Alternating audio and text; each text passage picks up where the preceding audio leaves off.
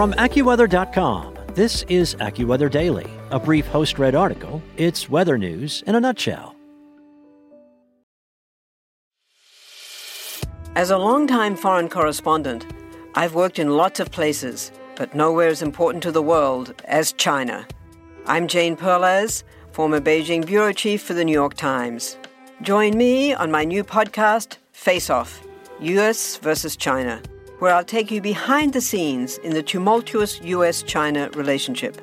Find Face Off wherever you get your podcasts.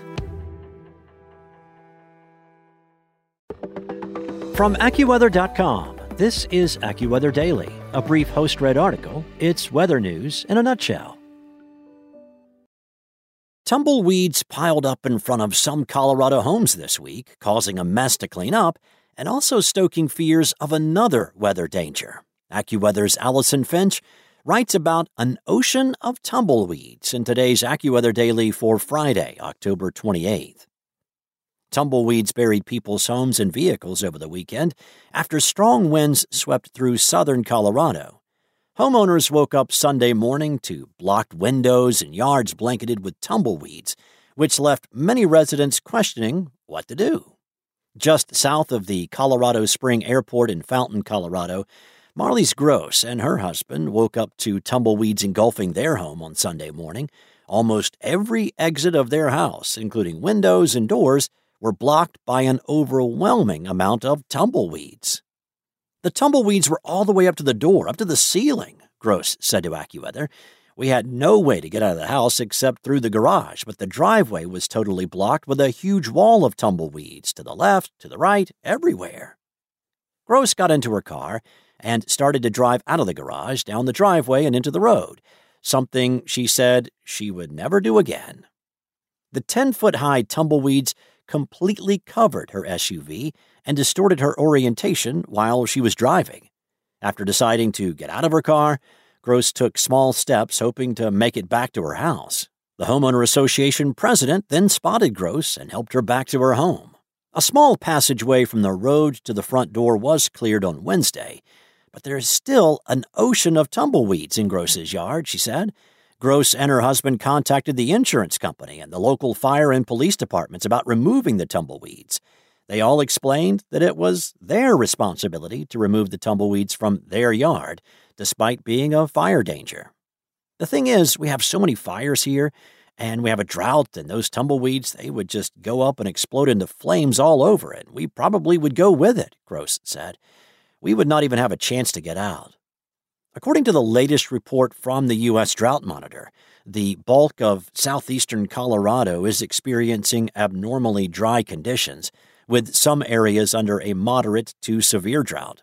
After contacting different landscaping businesses, Gross and her husband have hired one to come to remove the tumbleweeds, but it comes at a price. According to Gross, one company gave them an $8,000 estimate, while another gave them a $6,500 estimate for the removal. That's a lot of money to have to pay for something, you know, that you couldn't help, Gross said. You just have to have it removed. The Grosses weren't the only ones who woke up to tumbleweeds blanketing their yard. Ian Barnes, who lives just north of Fountain, said that his front yard and car were buried in tumbleweeds when he woke up on Sunday. Muscling through the prickly tumbleweeds in his driveway, Barnes reached the street. When he turned around to look at his property, a daunting sight awaited. A sea of tumbleweeds stood between him and his front door. They even covered his entire truck, which was barely visible in a video that Watson shared on Twitter. With help from neighbors, Barnes slowly raked a path back to his front door.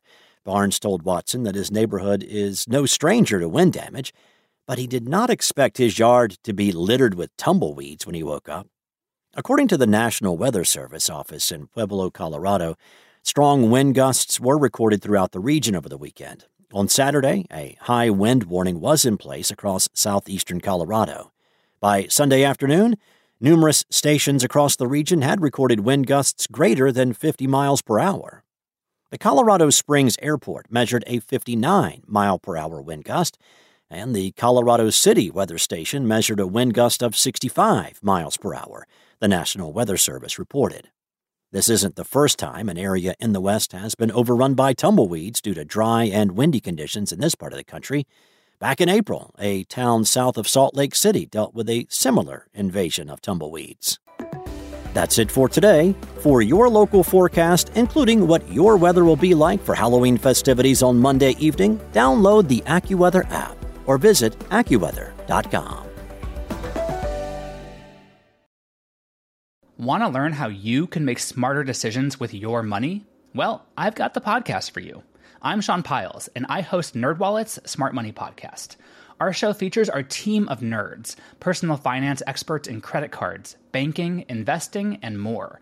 And they'll help you make the most of your money while cutting through the clutter and misinformation in today's world of personal finance.